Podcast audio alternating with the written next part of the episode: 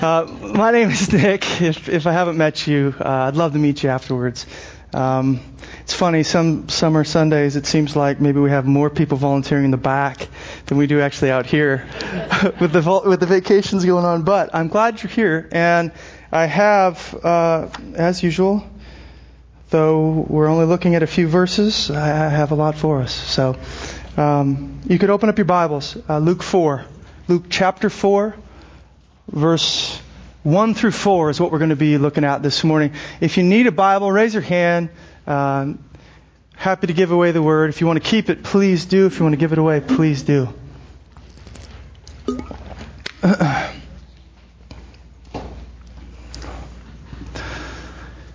I haven't yet figured out how I'm going to go from lapel to that, but we'll we'll see. We'll get to there when we when we get there. Um, let's read everybody there? Matthew, Mark, Luke. 1, 2, 3, 4. Verses 1 through 4. Here we go. And Jesus, full of the Holy Spirit, returned from the Jordan River. Oh, I'm sorry, returned from the Jordan and was led by the Spirit in the wilderness for 40 days, being tempted by the devil. And he ate nothing during those days, and when they were ended, he was hungry. The devil said to him, If you are the Son of God, command this stone to become bread. And Jesus answered him, It is written, Man shall not live by bread alone. Would you pray with me?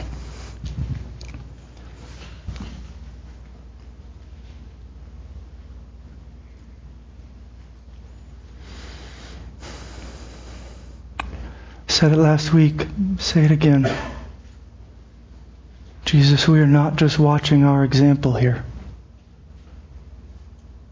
We're, we're watching our Savior and Redeemer. We're watching you stand in the gap for a people that have, since their inception, really, been enslaved to the devil.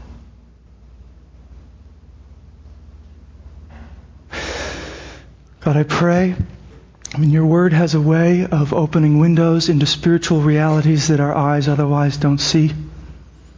I pray, Jesus, by the power of your Spirit, that you would use these words to open those windows and help us to face the war that's really going on for our souls in this room right now. And help us to see the only one who can lead us into victory.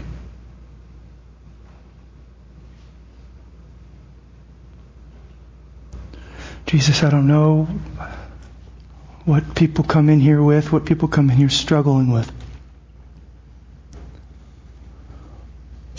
But I do know the biggest issue in their lives right now.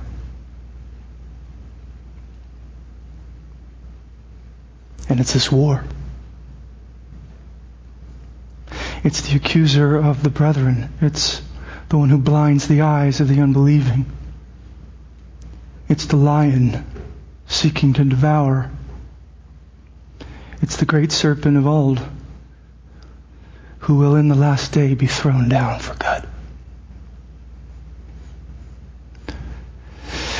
So, Jesus, I pray that you would show us the deep relevance of everything we're looking at the great victory that is ours in you. I pray for your help. I don't want to be scatterbrained between what I'm doing with music and what I'm doing here. I pray, God, that you'd help me to be present with you in these moments with these people. In your name. Amen. All right, guys, thank you. Um, I am, and you can see it above you know, on your handout there, and you remember from last week, I'm titling my messages through Luke 4, 1 through 13. Just say no. Just say no. I think I ripped that off of Dare, right, or in high school or whatever. I remember them coming in. Just say no to drugs. But I'm titling these messages, Just Say No. And I have two major reasons for that. First, Jesus is the first man in the history of the world to look the devil in the eye and tell him resolutely, no. No. As I said last time, thousands of years of yes after yes after yes from humanity become at last in the Savior a resounding and cataclysmic no. We always just bowed, bucked under that pressure. And here comes one now, God in the flesh, to stand back, the first one to push back against the devil. And essentially, it is the, the, the, the first mortal wound that this serpent of old uh, endured, suffered. So Jesus is the first one to just say no. That's my first reason for this title, but there's more. Because, secondly, we remember that Jesus has taken on flesh for us. He came into humanity not to try to prove himself. He already knew what he had in him. He came into humanity to save us. To save us. So while in one sense his no is a slamming of the gates, right, in the face of the devil, it is, in another sense, the opening of the gates uh, for humanity. Slams the, the gates in the devil's face, opens the gates for us to a whole new world of possibility where suddenly those who have ever since the fall been only and always slaves, children of the devil by nature, suddenly they find open to them the possibility of becoming the children of the living God. Awesome. So his no stands unique in history. Decisive, ultimate, final, first mortal wound struck to the serpent. But, but, he opens up the possibility now for us to participate in his no. The church now in Christ is given power by His Spirit to resist the devil. That's why we read awesome verses like those in Romans 16:20. Here Paul here talking to the church in Rome. The God of peace will soon crush Satan under your feet. Oh, God's doing it, make no mistake. And it's for peace. Though it's war, make no mistake. But he's doing it, church, under your feet.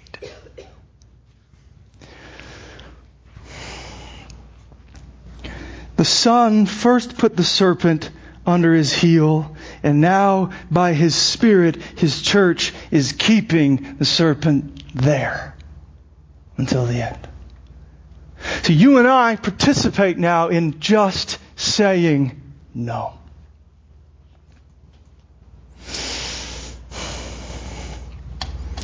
This morning, we're, we're just going to get through, as you probably caught on from what I read, just the first four verses. The first temptation is really where I'm going to set my sights. Uh, as far as I can see now, uh, we're going to be in this for two more weeks. Uh, okay?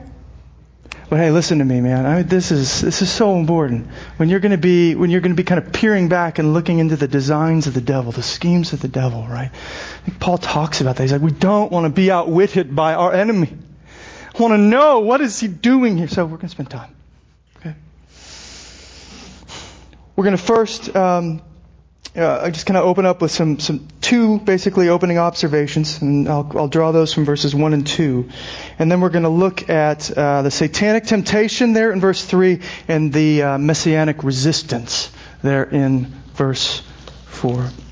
So first, a couple of opening observations. First uh, I want to key my first observation off of the phrase there at the beginning of verse 2. I wonder if you noticed, noticed it.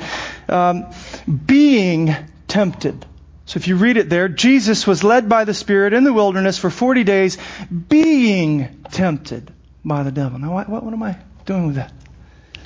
Well, In the English there, it's a good representative of what's in the Greek, which has this progressive tense to it. And the, the idea is that what we are witnessing in our text, whether you realized it or not, is not the beginning of Satan's temptations of Jesus in the wilderness. It is perhaps the climax, but it is not the beginning. Satan, or Jesus was led into the wilderness for 40 days, being tempted by the devil. So what I'm seeing here is for 40 days temptation is going on. From day one to day 40, the wilderness was all of temptation. We are just witnessing, like you will on July 4th, the grand finale of sorts here on day 40. And the implication I wanted to draw out from this for a moment for us, I think this speaks eloquently, actually, to us of the uh, these are bigger words. I'll make sense of them in a moment. Of the of the perpetuity and the ubiquity of temptation, meaning it's ongoing and it's ever present. We tend to think of temptation as if it's kind of like, okay, uh, it's out there somewhere, or it's waiting for me on, you know, August 30th, but it's not here now. And what this is saying, I think, and what we can draw because we live in a fallen wilderness world, is that all of life here is going to be, in one sense or another, temptation. Temptation may differ in degree, but it is always present.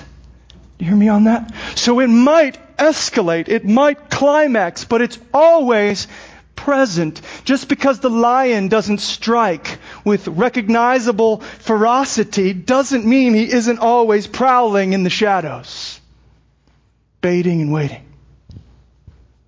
You feeling me on that? This means that um, the devil is present when you're just scrolling on your computer. Temptation there. It means that uh, He's present when you are just flipping through the channels on your television at night. Or you're going through the aisles of the grocery store. Or He's there when your coworker gives you that kind of flirty eye. You don't know what to do with it. Temptation is life in the wilderness being tempted by the devil. Therefore, as Peter says, in light of this, we must be sober minded and be watchful. I mean, the reason he gives right there, 1 Peter 5 8, because your adversary, the devil, prowls around like a roaring lion, seeking someone to devour. These aren't fun realities, but this is, this is life in a fallen world. So be sober. Be sober. Be watchful. Now, this actually leads me to my second observation.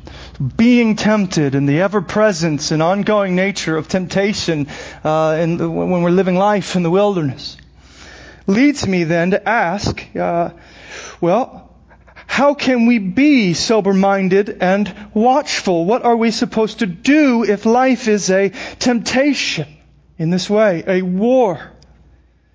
The second observation I want to bring out answers that question because we can do essentially what Jesus does here, namely fast.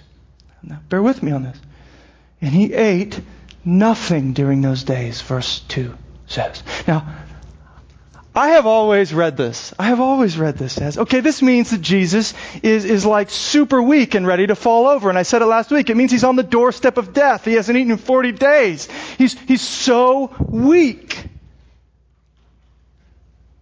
But there's a strength that comes here too. I, while in one sense fasting makes Jesus most vulnerable to this first temptation, food, in another sense, it makes him most ready to resist it. Let me share with you what I mean. We must not think for a moment that Jesus is merely empty in our text. In fact, the text won't allow it. He's empty of worldly things. He's empty of food. But we have back there in verse 1 clear indication that he is full of the Holy Spirit.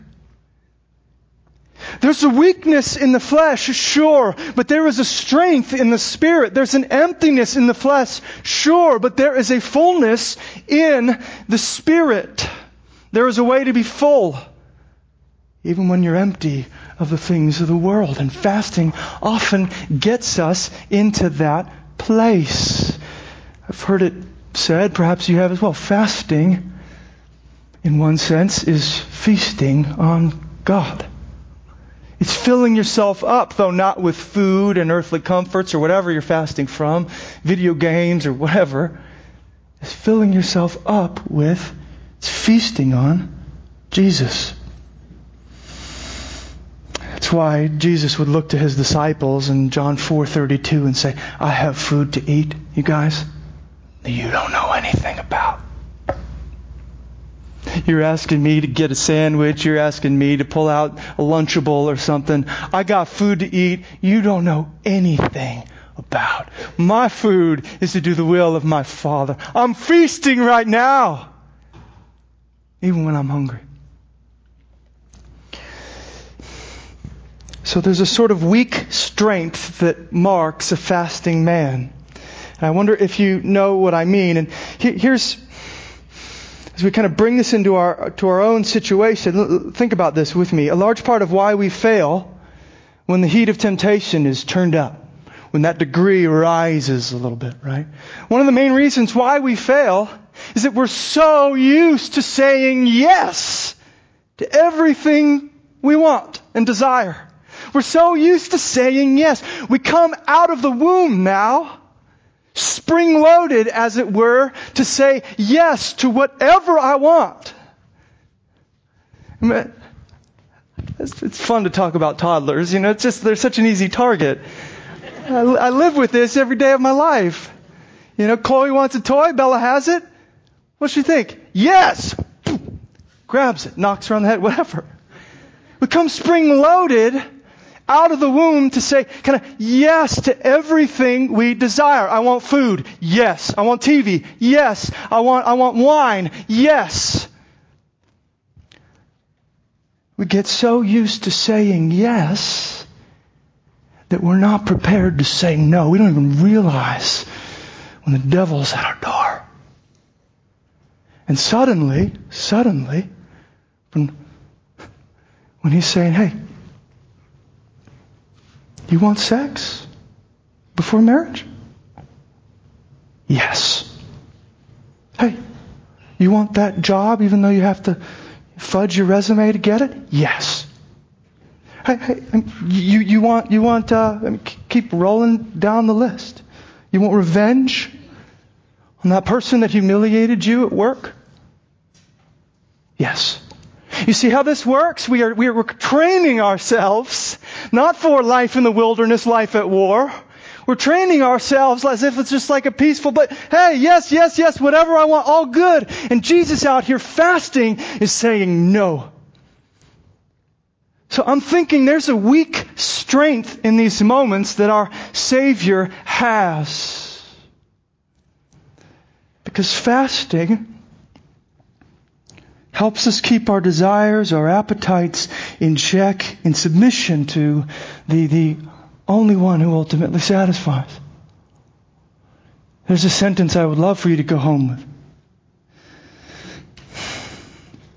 Fasting trains us in the day of relative peace to say no in the day of absolute war.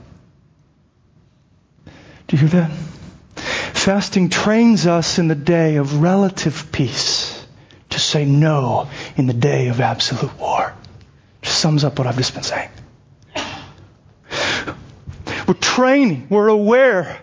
War is going on. We want to be sober minded and alert. So whether we're in the thick of it and the devil's in our face or not, we are getting ready because we know he's in the shadows. You see this? So in the day of relative peace, we're learning how to say no so that when it gets really hard, we're ready.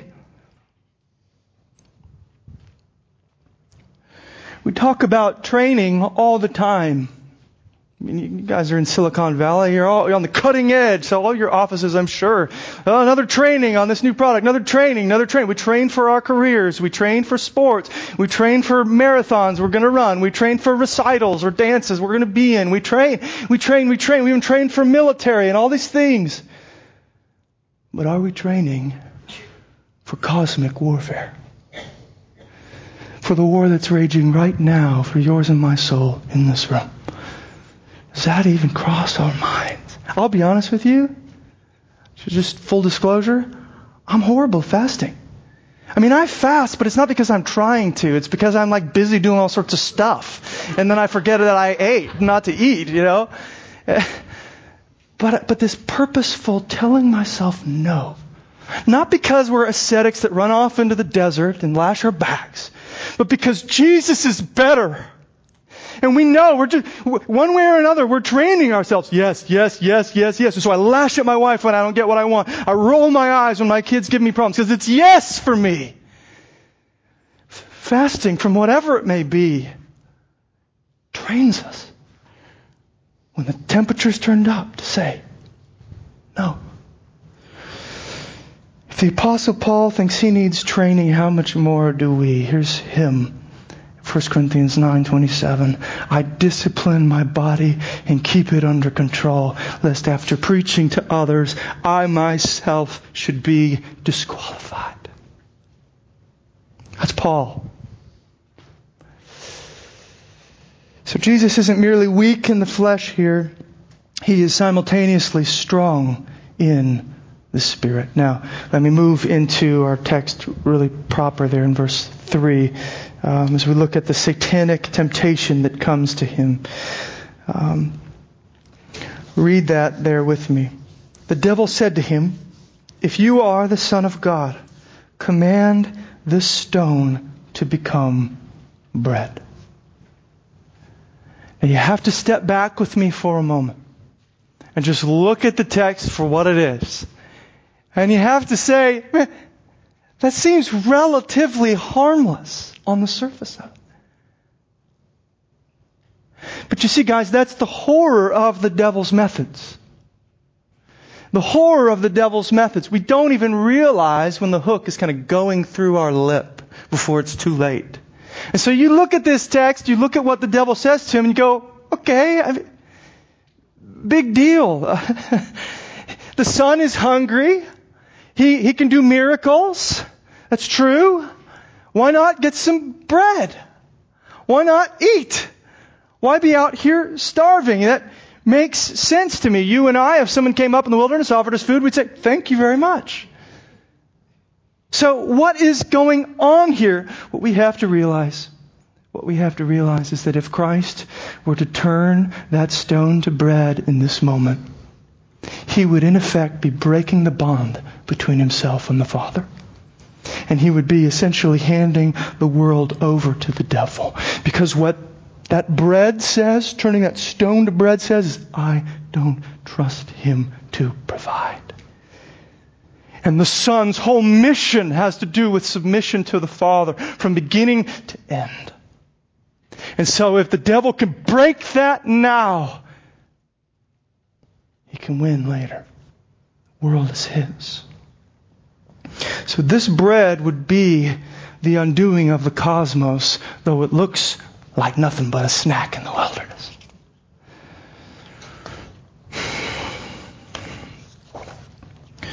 Beneath the seemingly harmless surface of Satan's statement here, there was a bottomless ocean of ill will. And there's a serpentine subtlety to it all. But the Messiah is onto it.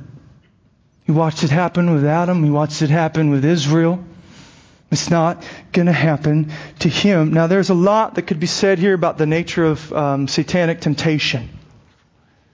I wanted to bring out three kind of qualities, three aspects to what Satan is trying to do here and kind of broaden that out because it's what he, he's always tried to do. And it's what he's trying to do in your life in one way or another right now. I'm going to bring those three things out now, though they're going to come into clearer and clearer light as we proceed through the, um, the, the two temptations that follow this next time. The first thing to note is that satanic temptation involves what I would call defamation of character. It's defamation of character going on here. Not yours and my character. That's not or uh, I'm, I'm, I'm, that's not what I'm thinking about at first. I'm thinking about God's character. He's trying to get us to defame God's name with these sorts of questions, with these sorts of temptations. Before Satan aims his words anywhere else, he aims them at the glory, at the character of God. Now, I wonder if you noticed that um, as far as, as speech goes, there's been narrative silence in our text. Since, uh, since back in chapter 3, verse 22. No one's been talking since chapter 3, verse 22. And what was the last voice we heard? It's kind of still echoing in our text as we make our way into chapter 4.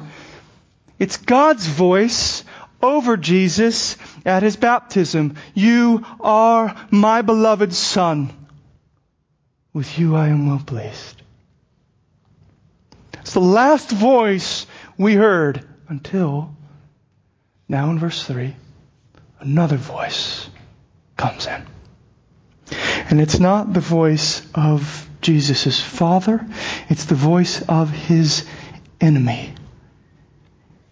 And this voice is issuing a challenge of the Father's voice. If you are the Son of God, command this stone to become.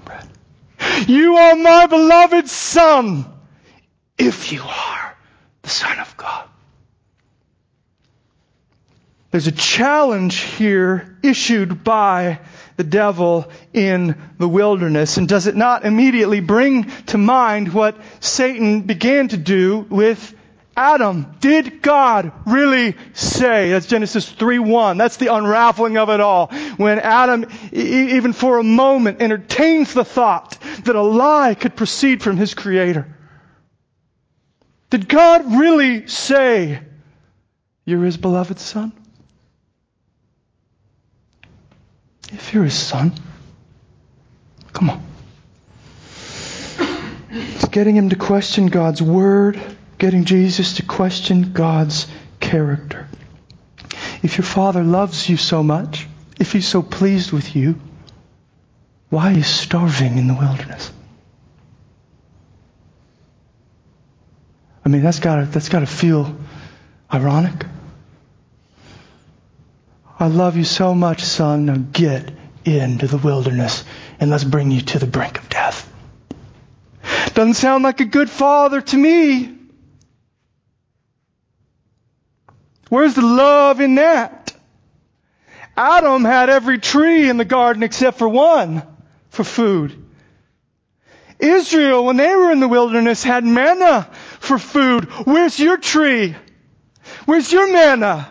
He's not here. Where's your father? He's not here. He's a liar.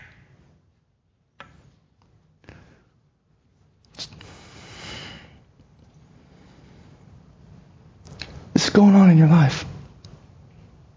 I wonder, I wonder, maybe as I'm even saying this, if you're starting to recognize how, how the enemy's voice is kind of blended with the thoughts of your own consciousness as you kind of interpret the circumstances going on around you.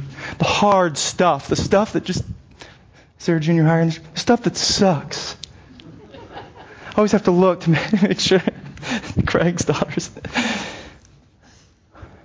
The stuff that sucks. And you look and you go, where's the loving God here? Where's the good? God I, I, read about in my devotions. I read about it in my devotions and then I walk out into the real world. Where there's no God like that taking care of me. I'm abandoned here. Let me tell you something. There's a snake coiled under those words. There's a snake coiled under those words. And you better put your heel to it before those words start to poison your heart. I'm not saying life isn't hard. I'm not saying the Psalms don't teach us how to cry to God. They do. I am saying don't let that fundamentally seep into your heart. God will walk with you through it. But don't put a period at the end of that sentence. Put an ellipsis. I feel this way, but it's not done. I know it. Secondly, satanic temptation comes at us at another level. You got defamation of character. We have another level that, that satanic temptation comes at us. And it involves what I would call um, an identity crisis. Okay? Defamation of character. Now, identity crisis. Let me tell you what I mean by this. As Satan aims to get us questioning who God is, he simultaneously is, is aiming to get us to question kind of who God says we are. Who I am in him. Now, I don't know if you've always interpreted um, those words kind of spoken there uh, over Jesus' baptism as kind of for the crowd around him. But I'm telling you, I mean, we don't have any indication except for maybe John that maybe he heard or saw something. But I'm telling you, we don't have any indication of anybody hearing anything. Those words that God speaks identity over the Son, you are my beloved son. With you I am well pleased. That identity spoken over him, that wasn't for all the people to know, I don't think, that he's the son. They wouldn't get it. That was for the son himself. That's why when we look at, say, how um, Luke, uh, where is this here? Yeah, Luke records God speaking. He records it in the second person. You. You are my beloved son. With you I am well pleased. He's speaking to Jesus. I want you to know your identity, son. Does that seem weird to you? We get to Matthew, Matthew uh, 3:16, and we read this: "The heavens were opened to him, and he saw the Spirit of God descending." This vision, this voice, it's primarily, if not entirely, for the Son himself. To know that he's a son and that he's loved. The affirmation of his identity from his heavenly Father is critical to all that's going to follow. And you say, well, I don't understand. I thought he was son from all eternity. I thought he knows who he is. I mean, he's Jesus Christ. Why does he need this affirmation? Why? It was God sending him into the wilderness where he knows Satan is going to aim with all his might at the core of his son's identity. If you are the son of God. And so God gives him a word, and he does this for us. That's what Sundays, that's what the scriptures, that's what all this is about, is God wants to speak to us before we head into the trial. He wants to speak identity here, and that's what he does for his son. You are my beloved son. I'm so pleased with you. Don't forget who you are when the devil's in your face.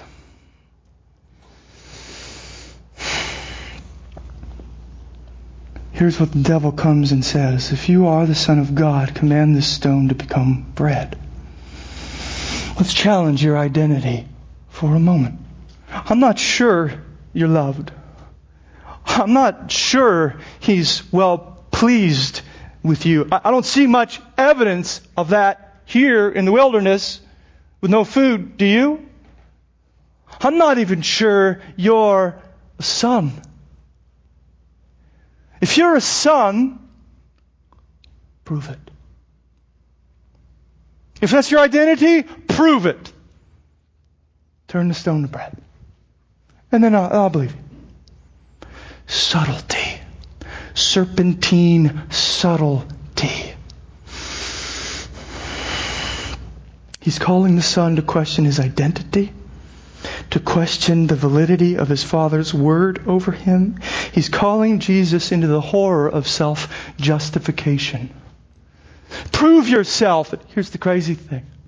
If Jesus, this is what the devil knows, if Jesus were to attempt now to prove himself to the devil, he would in essence be denying his sonship in the very act. Because it's the nature of the Son to submit, to trust the Father. And in the Father's eyes, by the Father's voice, He is loved. He is well pleased with me. And therefore, if the Son were to come out from under the Father's voice to vindicate Himself to another, He would in that very moment sever His sonship. Because He would be removing Himself from the place of trust place of submission and the identity that he already has in his Father's eyes, the only eyes that matter. But don't we live in that place sometimes? Don't you just live there sometimes? Like, okay, we have been baptized in Jesus, and we have the very same banner flying over our head. Beloved Son, whom I'm well pleased, because we're in the beloved Son with whom the Father was well pleased. Same banner over my head, and yet we get thrown into identity crisis. We spend so much time looking at, does God really love me? Is He pleased with me? We try to go around and justify ourselves and prove ourselves to others forge an identity for ourselves. If I'm not sure about the Father's love for me and His pleasure in me, I'll do everything I can to get you to love me and you to be pleased with me. It's identity crisis at the very core. When we deny, we question, we doubt what God has spoken over us in the Son. You are beloved. I am well pleased. I can tell you nothing more than look to the cross. All sins wiped away, justified freely by grace, period. To go out seeking to justify yourself in a lower court in someone else's eyes is to deny the, the, the justification you have in the highest court before God, the only eyes who matter.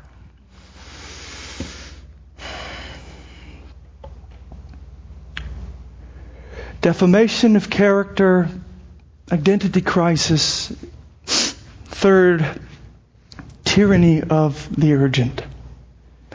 Tyranny of the urgent. If Satan can get us to question God's character and bring our own identity as his children into crisis, then he will easily get us to bow to the tyranny of the urgent. Do you know what I mean by that? Immediate gratification why wait when you can have it now? Let me show you why this is. If God has abandoned me, if there is no hope laid up for me beyond this trial with Him, why in the world would you endure it? As Paul talks about in 1 Corinthians 15. If there's no resurrection from the dead, what in the world? We, we Christians are, are idiots. Eat, drink, and be merry now, for tomorrow you die. If God isn't there, if you aren't a son, if He's not going to take care of you, take care of yourself. Starting today, why be hungry in the wilderness? This is what Satan's doing. If you're the Son of God, command this stone to become bread. You seeing how these lever, these levels kind of interpenetrate here. Why starve? Satisfy yourself. There's another sentence I want you to go home with. Satan counterfeits what God promises to give us eventually and offers it immediately. Do you hear me on that? I don't mean to be annoying quoting myself, but I, I want you to know this. Satan counterfeits what God promises to give us eventually and offers it immediately. God will protect. He will provide for His children, but it is through the valley of the shadow. There's a verse, uh, Acts 14, 22, from Paul as he's exhorting the church. He says, through many tribulations we must enter the kingdom of God. Oh, you will enter the kingdom. Don't give up on the king. But it will be through many tribulations. Satan, as we'll see next time, holds out the kingdom now. But it won't be, it won't be theirs in the end.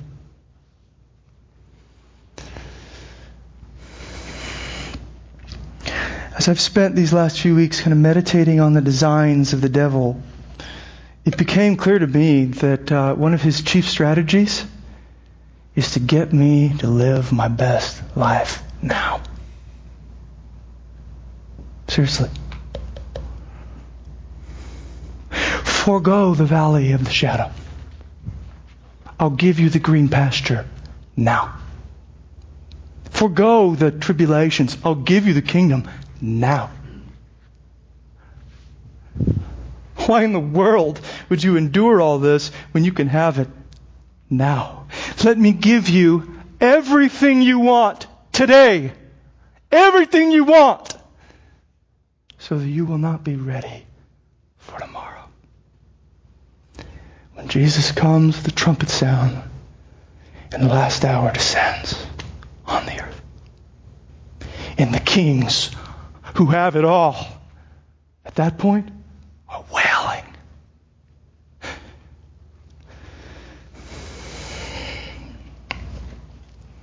So the big question at every point is whether the Son will use his prerogative and position for his own gain over and against his Father, or whether he'll use it in humility, under and with in submission to, under and with his Father. Is the Son of God going to use his power to exalt himself over the Father and rebel, or will he come under the Father and obey? That is the crisis in these moments. One commentator puts it this way The test of Jesus as the Son of God is a test of whether he will be the servant of God. Will the Son be the servant? We've seen the previous sons, Adam, Israel. And they use their prerogative for themselves. Will this son be the servant? Answer, verse 4, yes. As we keep reading in our text, now we come to the messianic resistance. We realize that the son is not going to buy what the devil is selling. Jesus answered him, It is written, Man shall not live by bread alone. Quoting there from Deuteronomy 8. The Son of God just throws Scripture back into the devil's face. So you're trying to get me to question God's voice, God's Word. Well, here's God's Word back at you. Let me take you to the context there in Deuteronomy 8 before I make any comments. You can just listen if you want. It's Deuteronomy 8, verses 2 and 3. You shall remember the whole way that the Lord, oh, I should tell you, this is Moses speaking to Israel, okay, as they're about to enter the land. You shall remember the whole way that the Lord your God has led you these 40 years in the wilderness, that he might humble you, testing you to know what was in your heart, whether you would keep his commandments or not. And he humbled you and let you hunger and fed you with manna, which you did not know, nor did your fathers know, that he might make you know that man does not live by bread alone, but man lives by every word that comes from the mouth of the Lord. We're talking about manna here. We're talking about food, and it seems fitting to me that to fight a temptation regarding food in the wilderness, after 40 days of fasting, Jesus takes a text, quotes a text from Israel's history where they were being tempted by food during their 40 years in the wilderness. Jesus knows what he's doing. I'll show you more fully in a moment. But manna. You might recall uh, manna was God's kind of mysterious way of sustaining Israel as they wandered through the wilderness, eventually kind of on their way to the promised land, right? When the people were grumbling in the wilderness in their hunger, which we read last week, God's response is in grace. I don't know if you noticed, if you kept reading from last week as I read them grumbling, you brought us out here to kill us of, of, of hunger. God goes, okay, I see you're grumbling and I, I give you grace rain down bread from heaven called manna. Now, he was hoping to teach them something with this manna, with this bread from heaven. There was, there was a purpose in mind as God was doing this with them. And, and the text Jesus quotes from tells us what that purpose is. That he might make you know that man does not live by bread alone but man lives by every word that comes from the mouth of the Lord. So what's the point of manna? It's ironically the point of giving them food from heaven is to say you don't need food ultimately. You need the, the, the, the, place from which the, the food comes. You need the one who lives in heaven. You need God. If, if you make it all about food, you lose God. But if you take God You'll get everything you need in the end.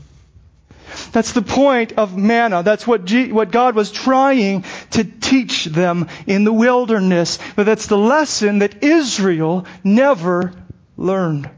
I mean, this was tragic for me as I kind of followed this through Exodus and into Numbers, and you watch this, this previous generation die out because they were faithless and you think maybe with the new generation we got to have something different. Well, nearly 40 years later and they're kind of on the brink of entering the promised land. What do we read in Numbers 21:5 but the very same junk coming out of the fallen heart of man?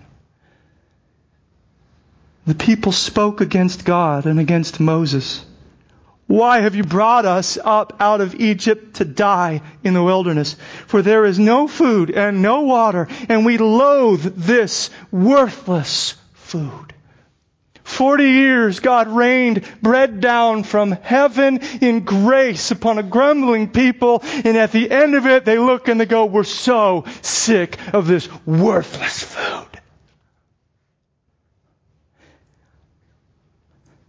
Psalm 78, 25 calls manna the bread of the angels.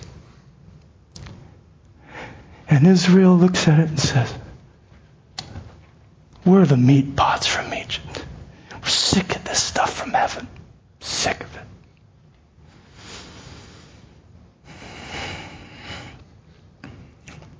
So here is Christ at the end of 40 days of fasting in the wilderness, and he's throwing Deuteronomy 8 3 in the devil's face, as if to say, This is awesome.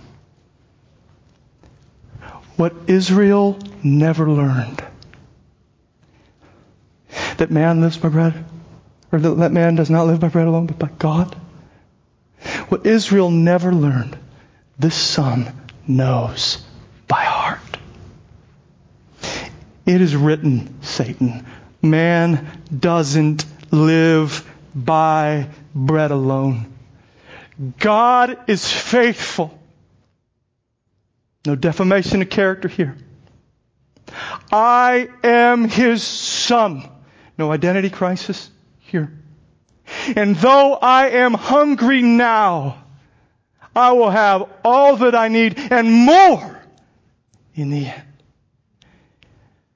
No tyranny of the urgent for our Savior.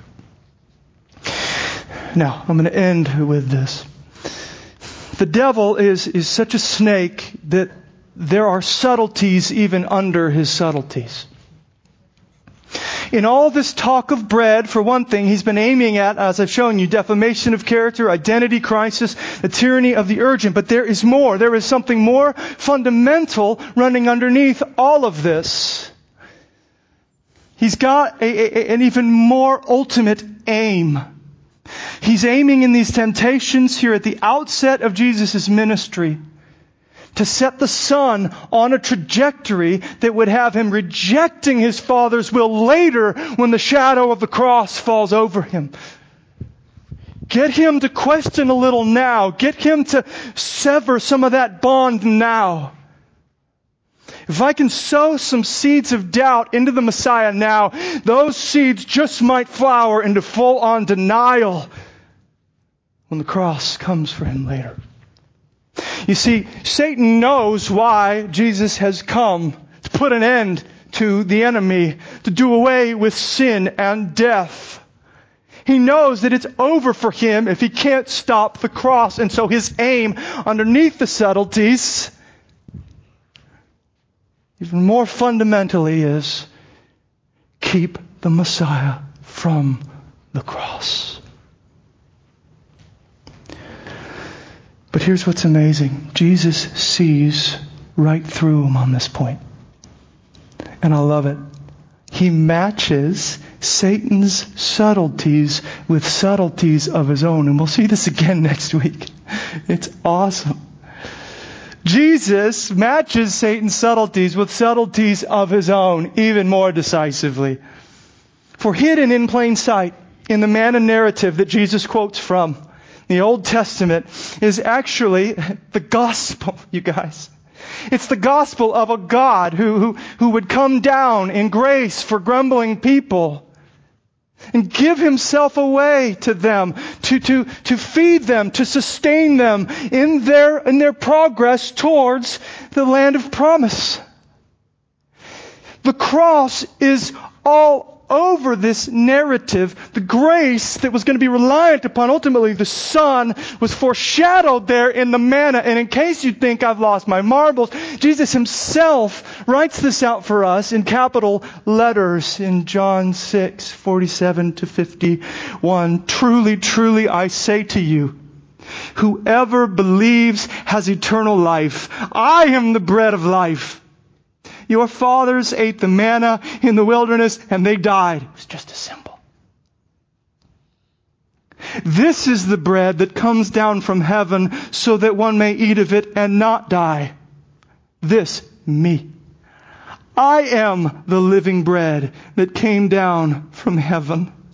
If anyone eats of this bread, he will live forever. And the bread that I will give for the life of the world is my flesh. And now it all starts to become clear. Why there was no tree in a garden for this son. Why there was no manna coming down from heaven for this son. He's going to be. Jesus himself is the tree of life. Jesus himself is the manna from heaven. He is the one who's going to give himself away to death for the life of the world. And this is what you have to love about Jesus, and you'll just see it more and more as he, as he kind of steels his face towards the cross on the way to Jerusalem as Satan at every point is going to try to turn him away from the cross, however subtly, Jesus here subtly points the devil right back to it. You will not get me off course. I love my Father and I love my people. He will go and he will die for us. Tragedy is that some would still look at the Son on the cross and in his resurrection and his spirit and all that he accomplished and say, worthless vote. Just a dead man hanging on a tree in history. Who cares? Worthless vote. But not so with us. What we see there for us in the cross of Christ and Spirit that is now ours by faith is that God has laid out for us a feast in the wilderness of our temptations. So that now, in participation with the Son's no, we find ourselves able to say the same.